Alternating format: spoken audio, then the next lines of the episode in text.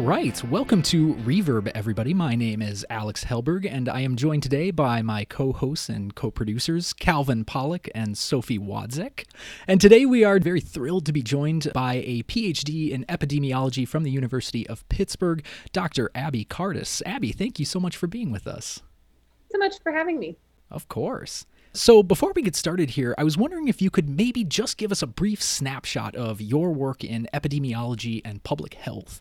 What got you interested in this field, and what are some of the kinds of research that you've worked on up to this point? Sure. So, my undergrad was actually in biology, and I've been kind of like very politically active on you know like the the left. I think the meaning of that term has changed a lot since like over the course of my life but i've been pretty pretty politically active since i was like in high school maybe an adolescent and um, i graduated from undergrad kind of into the recession worked in crappy jobs for a number of years and then kind of figured out that like public health seems like a pretty cool synthesis of you know sciency stuff and you know biology and kind of the more political questions that I was interested in or engaging in, I guess, extracurricularly. So um, I got my master's and I recently finished my PhD, and all of my work in epidemiology has been in like perinatal epidemiology. So I study like what happens around like pregnancy, labor, and delivery.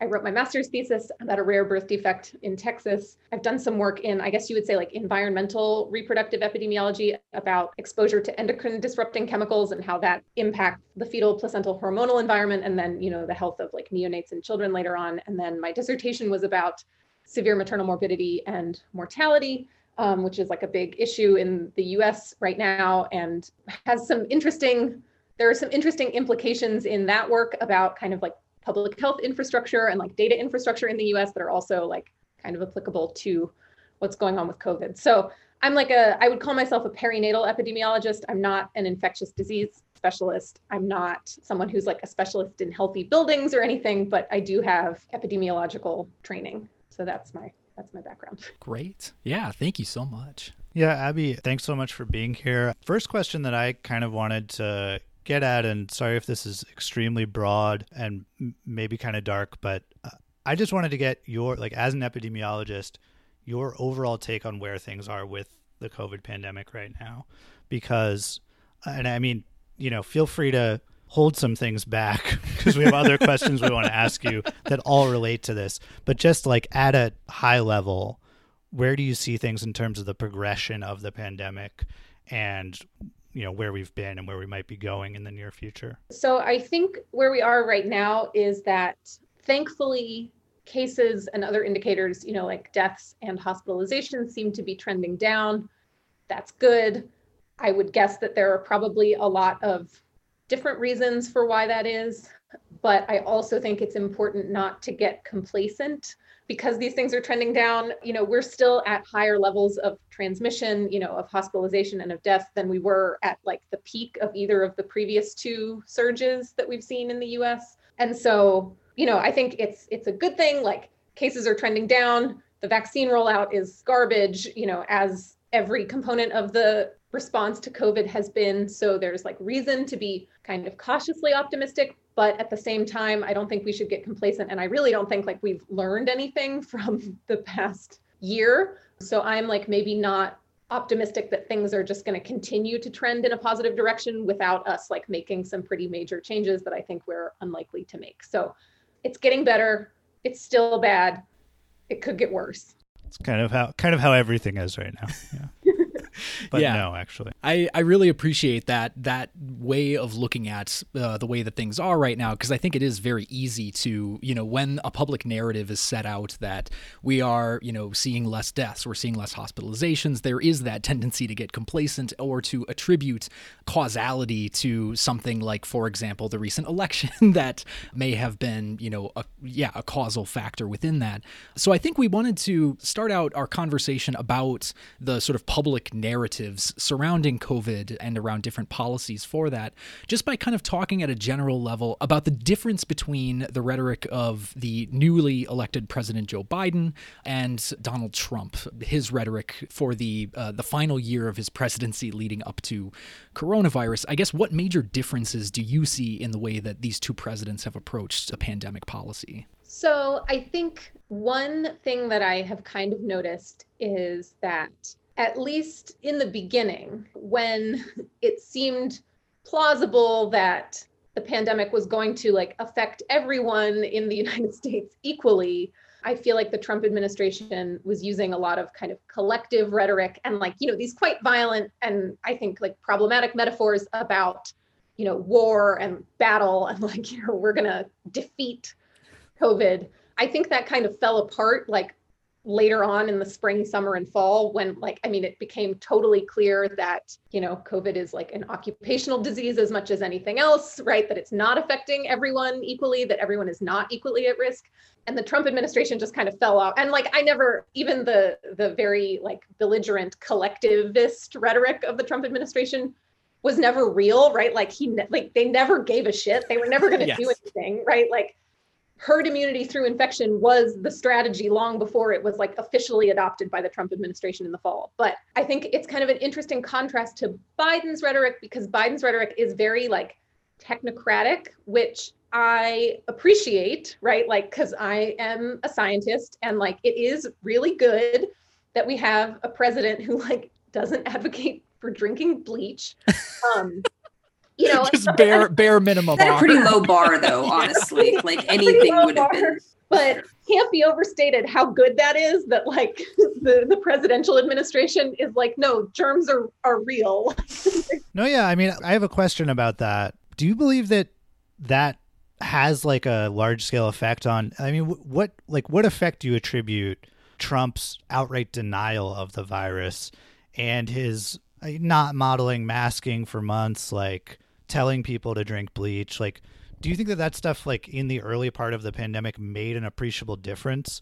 And like how much better might things have been under like a disappointing yet competent neoliberal executive?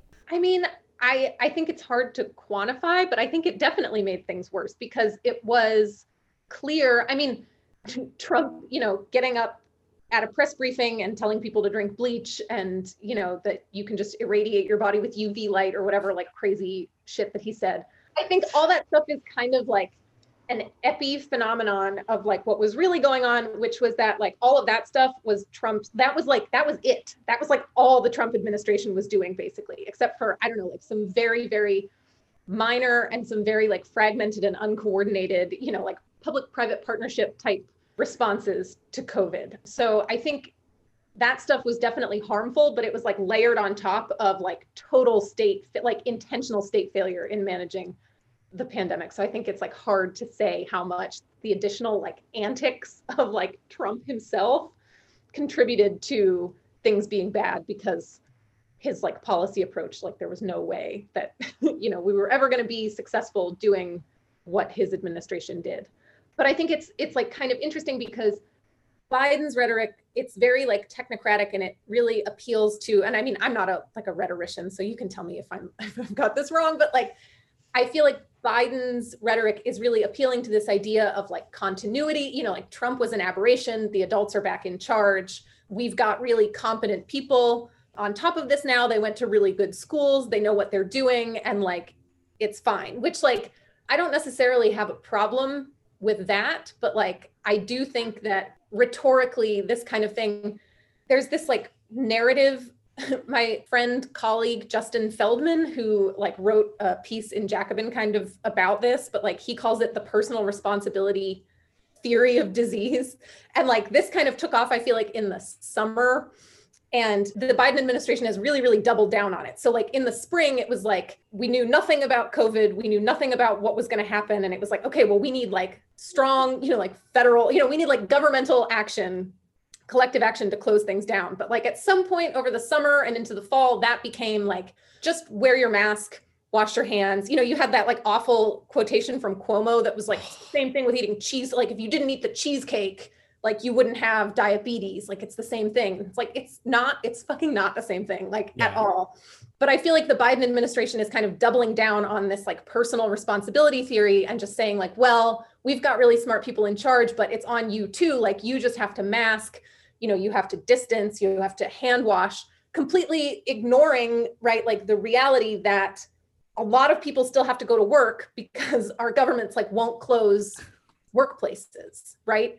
And like there's nothing that individual workers can really do to manage like that risk to themselves but like the the rhetorical approach of the biden administration is like okay well science is back in charge now. Like we've got it.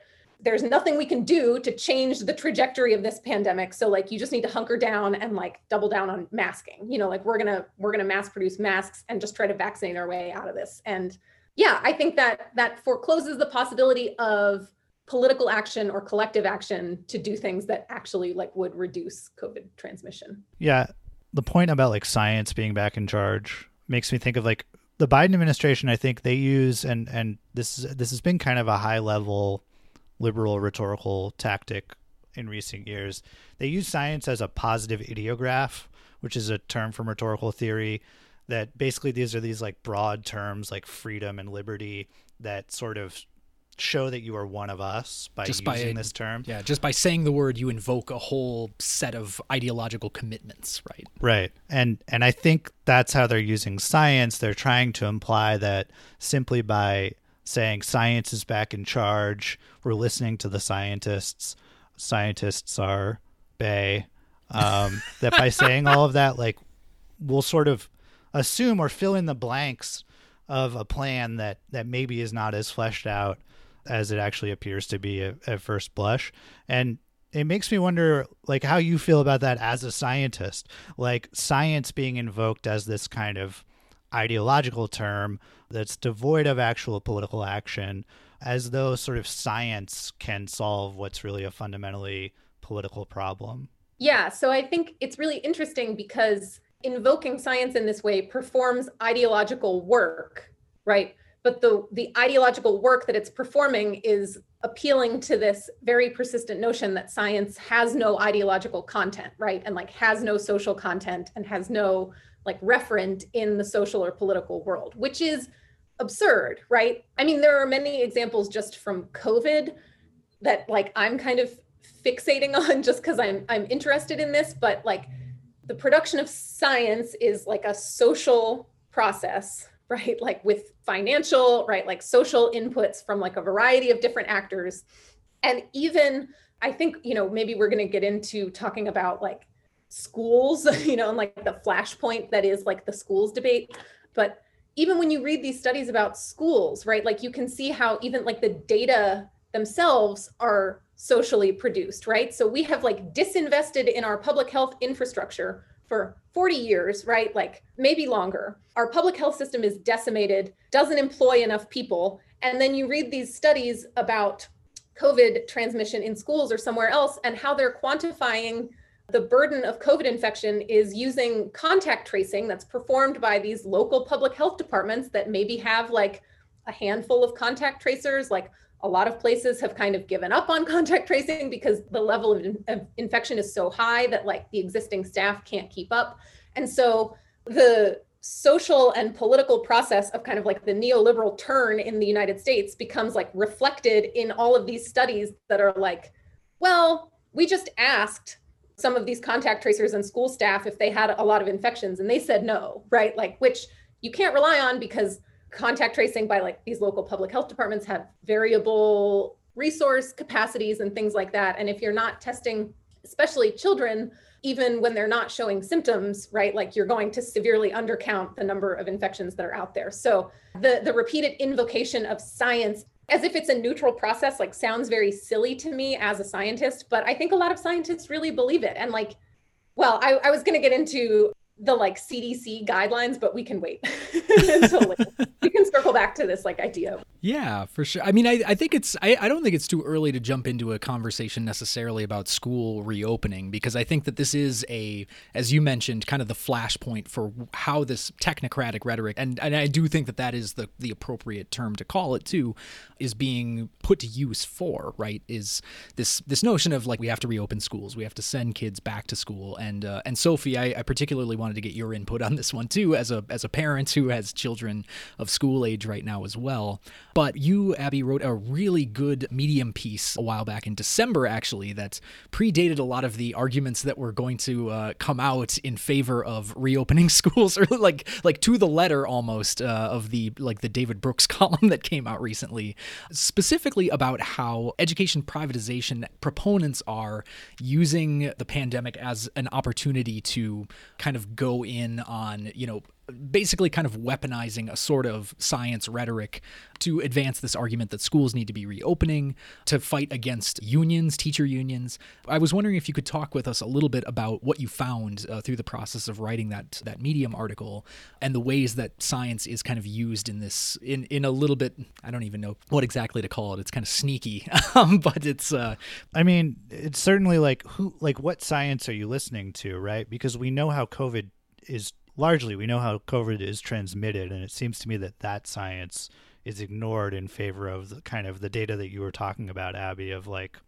contact tracing that's not really thorough. So I think the reason that this has become such a big issue is that like schools serve a social reproductive function in addition to like an education function and it's even in I believe it's like a Rockefeller Foundation document. The Rockefeller Foundation has been like working, I think, closely with the Biden administration to try to figure out like a testing protocol to enable schools to reopen. But like, I'm sorry that I don't have the citation right in front of me, but there's this Rockefeller Foundation document that says like, no, schools need to be open so that their parents can, like these children's parents can can work, right? Like they, like these parents need to recoup their like lost productivity, and like we need schools open to do that.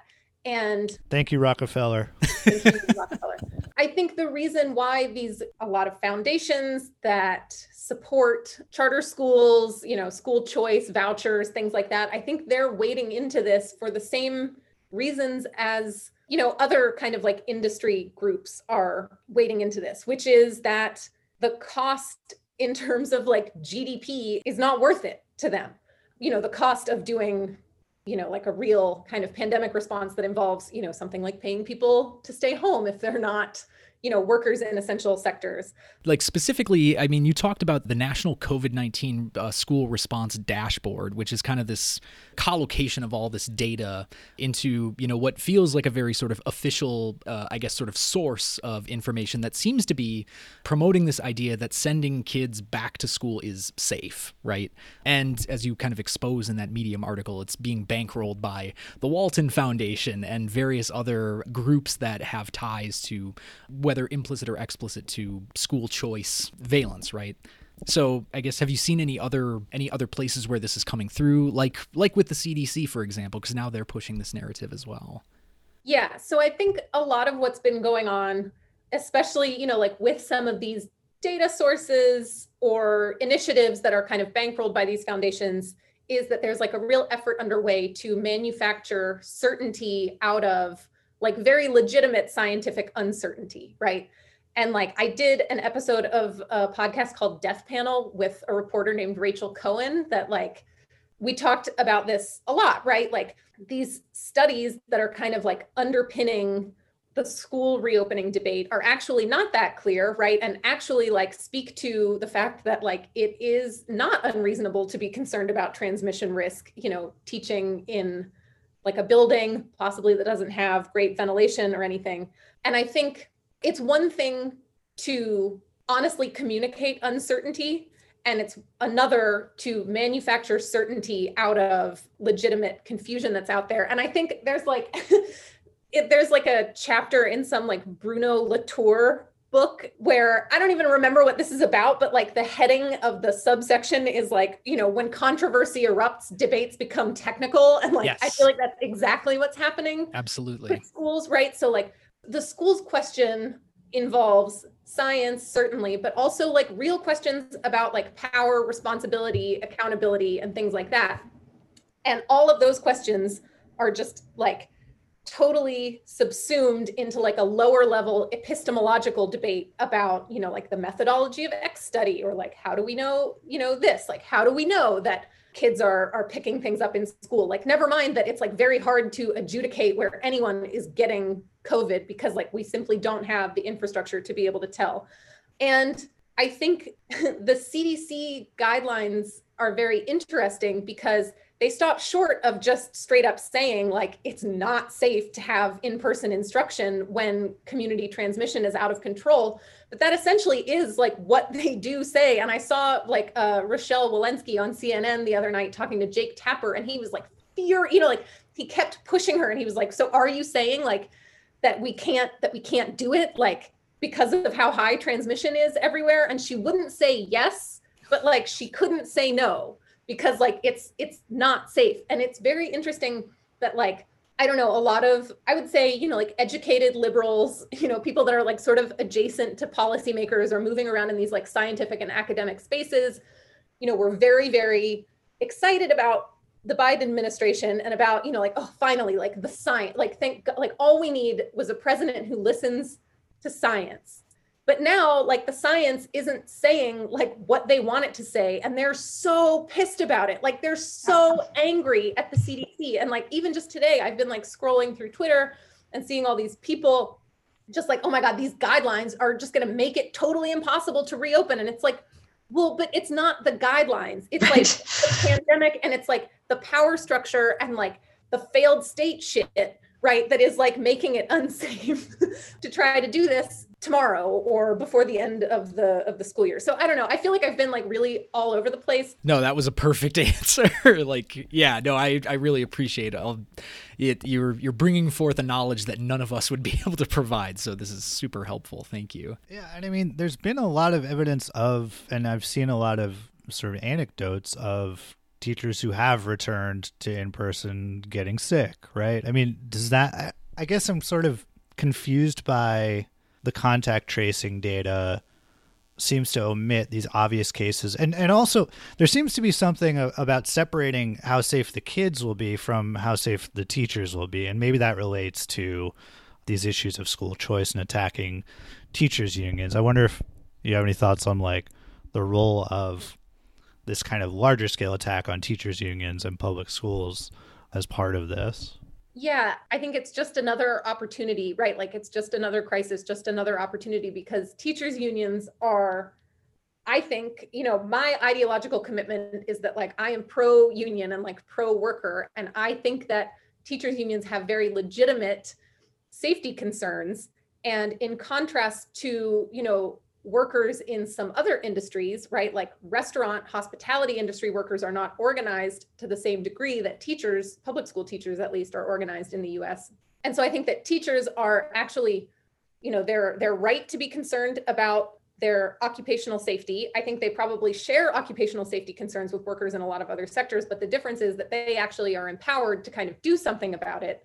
And I mean, obviously, you know, school choice or charter school proponents don't like teachers unions because they are an obstacle to running schools more like businesses.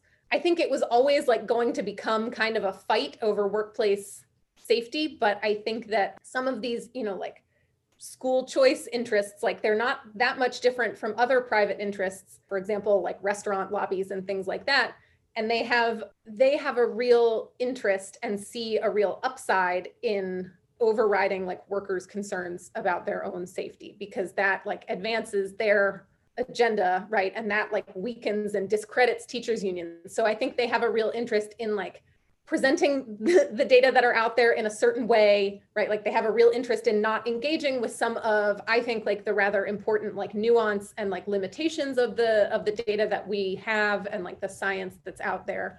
And again yeah of just like manufacturing this like total certainty right? Like it's not the way that you speak to people that you respect to say like the experts say it's safe it's safe like you need to go back or like California should suspend collective bargaining rights, which is like something that I have seen people argue. Like that's a headline that I saw. Like that, you know, that's not the way that you treat people or workers that you view as partners, right? And I think I've said this before, but I think the conversation would be much, much, much different if it proceeded from a place of, yeah, like there's some uncertainty and there is some risk. How do we give you what you need to like mitigate this risk to a level that's like more acceptable to you or more workable? But instead it's like oh you don't want to go back to work well then like fuck you. Like, you should be fired. Who do you think you are? Restaurant workers have to go. Grocery workers have to go. Like, what's like, what's mm-hmm. so special about you? And it's like, oh my God, like, slow your roll. Like, teachers' unions are not the reason why bars are open. They're not. yeah. But it like makes this like convenient like they're the outliers for not wanting to go back to work, but everybody else has to. It's like the whole thing distracts from like this like larger systemic reason why we actually can't go back and it's like really frustrating to see like the teachers are absolutely not the villains here. Why should they want to die for this? I don't want them to die for it. So like it's yeah the, like the threats i totally agree. I feel like they're it's like really speaks to the power dynamic of the conversation the way that workers and teachers more specifically are being spoken about into it's like really insulting, I think. Oh, yeah. And I think it speaks to, unfortunately, a lot of scientists' lack of facility with concepts of like structural political factors like equity and things like that, right? Like, because truly, I mean, it's like, it's very on vogue right now to talk about like, oh, it's not individual it's not individual behaviors it's like structural it's structural factors and it's like well yes but like there are actors who control those structural factors. There are like relationships of power that determine like what that structural landscape is like. But instead the conversation among scientists i feel often leads to this like weird slippage where it's like okay well we know that like individual based interventions aren't the right thing. But like we actually like don't know how to think or talk about structural factors. And so instead this is one of my personal pet peeves like we get this tsunami of horseshit about you know how shaming is bad how moralism is just like not the right answer you know to covid and whatever. And it's like yeah it's true. Like shaming is bad. It's like not productive in a context of health or whatever. But i think you know when scientists especially scientists who actually do have like power and influence over this are like repeatedly kind of diverting these bigger questions about power into these little op-eds and things like that about how you know like well we can't we cannot shame our way out of a pandemic. And it's like i'm sorry like who the fuck do you think that you're addressing with this? Like who are you actually speaking to? Because the problem is that like in some cases like you actually have some power to like i don't know close things down like do things differently that you're not using. And you're completely not interrogating like the actual power structure that is making it such that like a lot of people still have to go to low wage service jobs. There's no reason for that. It's a weird kind of inversion of like the personal responsibility theory of disease. And it's like, it's like a weird, I don't know, it's like a weird variant. It, it almost sounds to me like they want to use this personal responsibility is not the issue to sort of cloak very clear policy preferences for things that will hurt lots of people. But because there's some sort of largely business driven, but also, I mean, among the public, there is a desire for schools to reopen, for example. And so this becomes a way to kind of like indulge that popular preference and belief that like it can be done safely or that it's for the best in terms of raising productivity and there's also a lot of talk i guess about mental health like you know emotional health comes up in these conversations that like those issues are, are more important than co- possible COVID transmission. And so it becomes a way to basically make a personal responsibility argument for a policy that will affect lots and lots of people tacitly or covertly. Yeah, I just think that scientists, and I think this is like by design, right? Like we are trained very specifically, like not to think in these ways, but it was really disheartening, like in the week after the inauguration, the timber of the whole conversation changed and it was like okay covid's uh, like covid's over now like we're tired of it we're like done thinking about it and like most concerningly there's like nothing else that can be done right so all of the like elite opinion that's being published in you know like opinion pages and things like that is completely like laser focused on these what i think are just not very serious proposals for individual level technocratic fixes to COVID, such as everyone should get better masks. I mean, fine, that's not an objectionable thing to say, but like, I haven't been able to get uh, an N95. Like, I'm still using. Right, send them to us. It's ridiculous. like, everybody needs to wear a mask, and you find them. yeah, it's like okay, fine. Cool.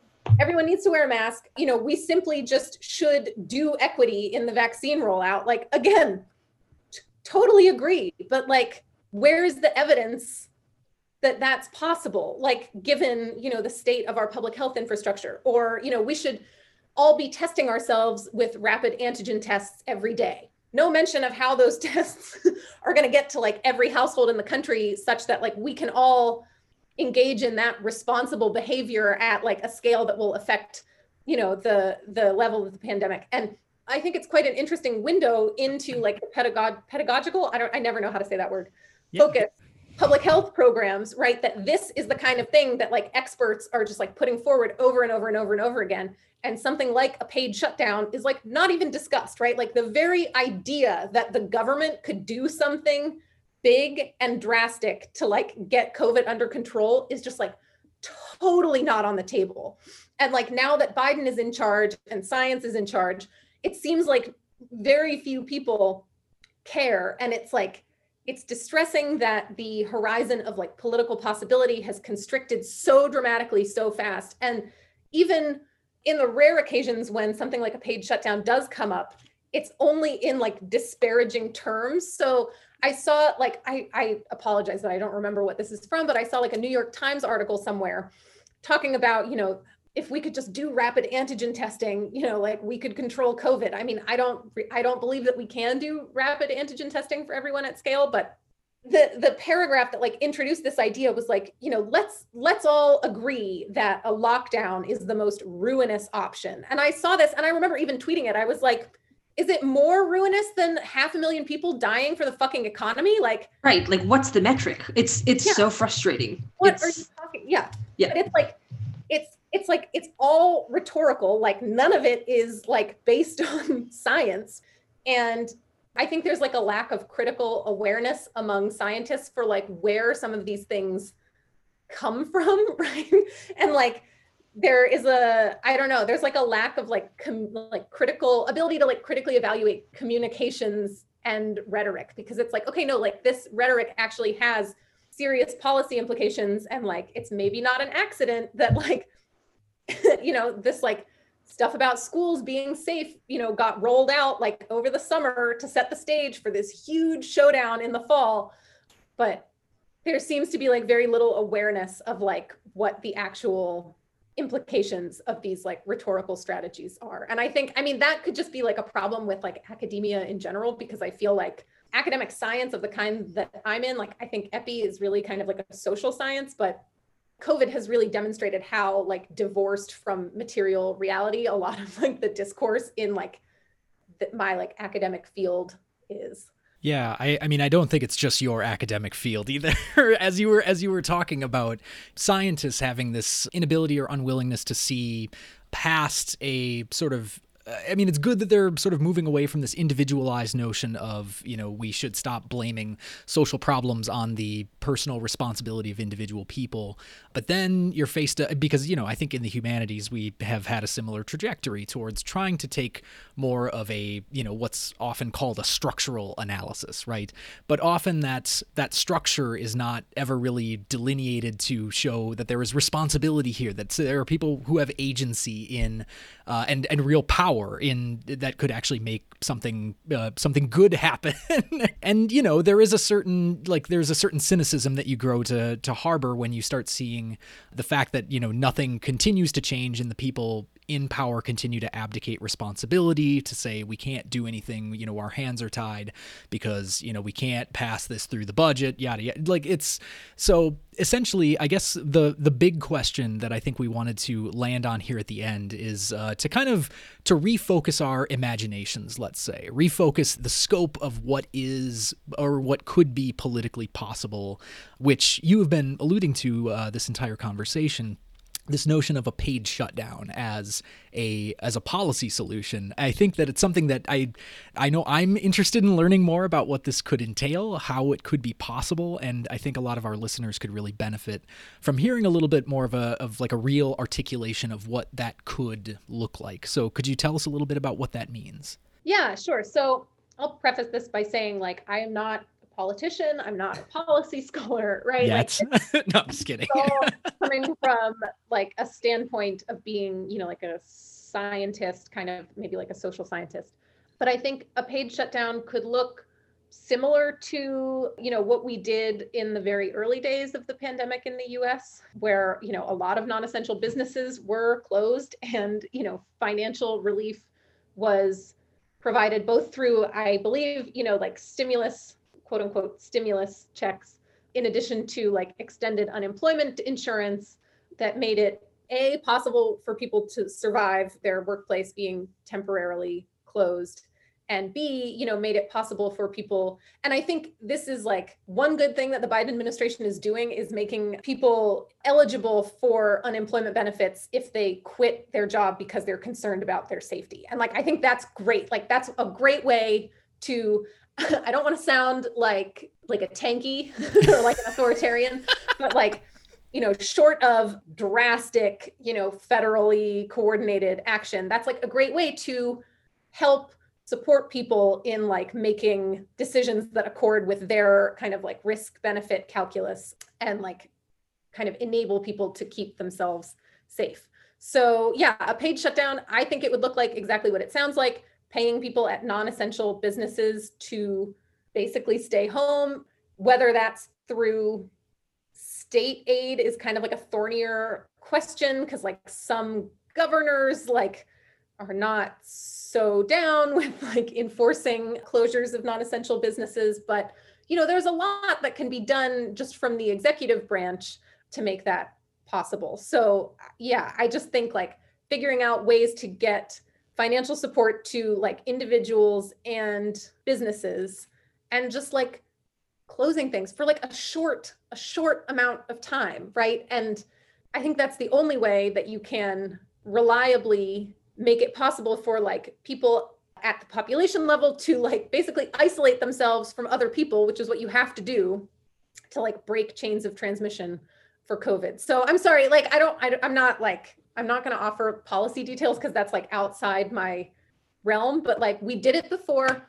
Other countries have done it right? Like australia new zealand have had like great success with this kind of strategy and i think it's just a question honestly of it's a question of public health capacity a little bit and that's like a 10 20 year project of like rebuilding public health capacity but it's also a question of political will right? And like that is like a this week question is like do we care enough you know like does the biden administration care enough about rapidly bringing transmission down to prevent more deaths to like pull some of these levers at his disposal to try to make it possible to close businesses because it's not about yeah like like we're saying it's not about personal responsibility. Like it is absurd to tell people you know to just mask and distance when they're still having to catch a fucking city bus and go to a job in a restaurant. That's bananas. And so yeah there needs to be some type of like centrally planned federally coordinated effort to support people you know whether it's like supporting them through a stimulus or through the unemployment system or something and to support businesses so that they can withstand like a temporary a temporary closure. Yeah absolutely. And i mean i, I yeah I, I, didn't want to put you on the spot and make you responsible for outlining a point by point policy plan. But uh, but i but i do appreciate you at least you know giving us giving us a different way of looking at the problem. Because i think sometimes even at at its most basic a a shift in you know what we consider to be possible in politics can be very transformative. I know it was for me you know when i kind of started to learn a little bit more about political history and context. It's important to realize that the, the way things are is not the way that things always will be or the way that they should be. And it really does feel like the Biden administration is putting everything into the vaccine. Like the vaccines are the entire strategy. And that's frustrating even just from a partisan political point of view because that was Trump's entire strategy. Like Trump patted himself on the back for getting the vaccine made. And it seems like Biden has just basically said, we're going to roll that vaccine out really well. But I think one of the things that you, Abby, and your co authors in that piece point out is that the vaccine is not enough. Like, we need to control transmission while the vaccine is rolling out, or the vaccine will actually backfire or will not be as effective. Especially since we're not going to have the vaccine, most of us, until the summer, which is like, we're talking about a full year and a half of kids being home from school. Like, I don't want them to go back right now, but I want them to go back. Like, I'm ready Yes, for that. yes. I've been interrupted in this podcast four different times by my children. like, I'm ready. Like, that's the thing. Like, it's it's. I feels like uh, they're like holding us hostage. Like, don't you want your kids to be back in school? You want that, right? Like, yeah, I really do, but I also don't want anybody to die for it. Like, it's not fair. I would say. Yeah. It's not fair. It's not fair to anyone, right? So, like, in terms of the vaccine, there's like a biological case for why this like vaccine only strategy is bad, and there's like a moral case for why it's bad, right? The biological case is that it's bad to just rely totally on the vaccine and like basically Jax's dad's advice from Vanderpump Rules, which is like good choices, like um, the biological case is that you know that is like when transmission is as high as it is and as it has been that is creating like a perfect kind of like experimental conditions for the virus to evolve strategies or properties that allow it to evade the immunological protection that the vaccine provides. So it's like putting some selective pressure right on the virus to like evolve things that will advantage it right like to evolve immunity to the to the vaccines. But then like the moral case is that like every infection with covid-19 and every death from covid-19 are policy choices that have been made. And i think that was true before the vaccine was rolled out but i think it is especially true now that we have vaccines that work really well right? I don't know how in fuck you ask like the public to tolerate thousands, you know, tens of thousands, possibly hundreds of thousands of additional deaths while this vaccine is being rolled out. That is mind-boggling to me. And I mean, it's it it seems pretty clear to me, you know, why that's happening. Both the Trump administration and the Biden administration clearly prioritize like economic considerations over potential, you know, loss of life, potential strain on the healthcare system, potential long-term morbidities as a result of COVID infection but I think it's astonishing. Like, I don't know how you ask someone to die for the economy while the vaccine is being like slowly, slowly, slowly, slowly rolled out. But that, I mean, or at all. Or Yeah, at I mean, all. Like, or at all, right? Like it was, it was never okay, but like it's, it's in particularly sharp mm-hmm. relief now that it's like, oh my God, like they won't even tolerate four to six weeks of shutdown. Right. That's what's so frustrating. It wouldn't take that long. Like it's not like we're saying government pay for us to stay home forever. A month. That's it. We could have been done with COVID Yeah. by June. Yeah. We could have been done and we're not. And that's and that's a fucking choice that was made by the Trump administration and that's an affirmative choice that is continuing to be made by the Biden administration. And it's like it's not okay. It's fucked up and they will mobilize scientific language all day long to talk about how well, you know, like our political reality is actually just like a natural state, right? Right. Like there's There's nothing that- nothing that we could do about it. The We just have to deal with it. that I think is the repeated assertion that, you know, lockdowns or any type of public health measure to control COVID transmission is really unpopular, which we actually know that it's not. Those things are incredibly popular because nobody actually wants to fucking die. Like nobody actually wants to get COVID. But you know, when you hear like you read these things and you hear these like experts and politicians talk and it's like, "Oh, well, you know, again, let's agree that that would be the most ruinous option." And it's like, yeah, there's like an agenda here, and the agenda is to reify the like political environment as like a natural environment that we are like only minimally empowered to act on. And it's just it's just a maneuver to like dodge accountability, I think. And that's not good. Yeah, Hundred percent. Absolutely. Well, I, I want I want to say, I mean, I think that we've really landed on probably one of the most provocative examples I've ever considered myself about how the rhetoric of science has real consequences for public health. I mean, we're we're living through probably the most consequential example of that in our lifetimes. We do unfortunately have to get going here, but we do want to say to Abby Cartus, thank you so much for joining us today. This was a super insightful uh, and really fruitful conversation, and we appreciate you sharing all of your uh, insights with us. Just really quickly before we sign off, we'll plug your article in The Nation, your co authored piece in The Nation, uh, as well as that Medium article that I referenced earlier. Is there any other work that you would like to avail us to, or any other place where people can go to find your, uh, your work? I am sometimes on Twitter as at Abby C Science. Twitter, as you might imagine, like like public health, like medical, like science Twitter is like pretty intense right now. So I tend to kind of like disappear and then reappear. But you can find me there if uh if they're lucky, they'll catch you. yeah, exactly. all right. Well, from all of us at Reverb, we hope that you're all out there uh, staying safe, staying healthy, isolating where proper. And until next time, we wish you all well. Talk to you later, everybody.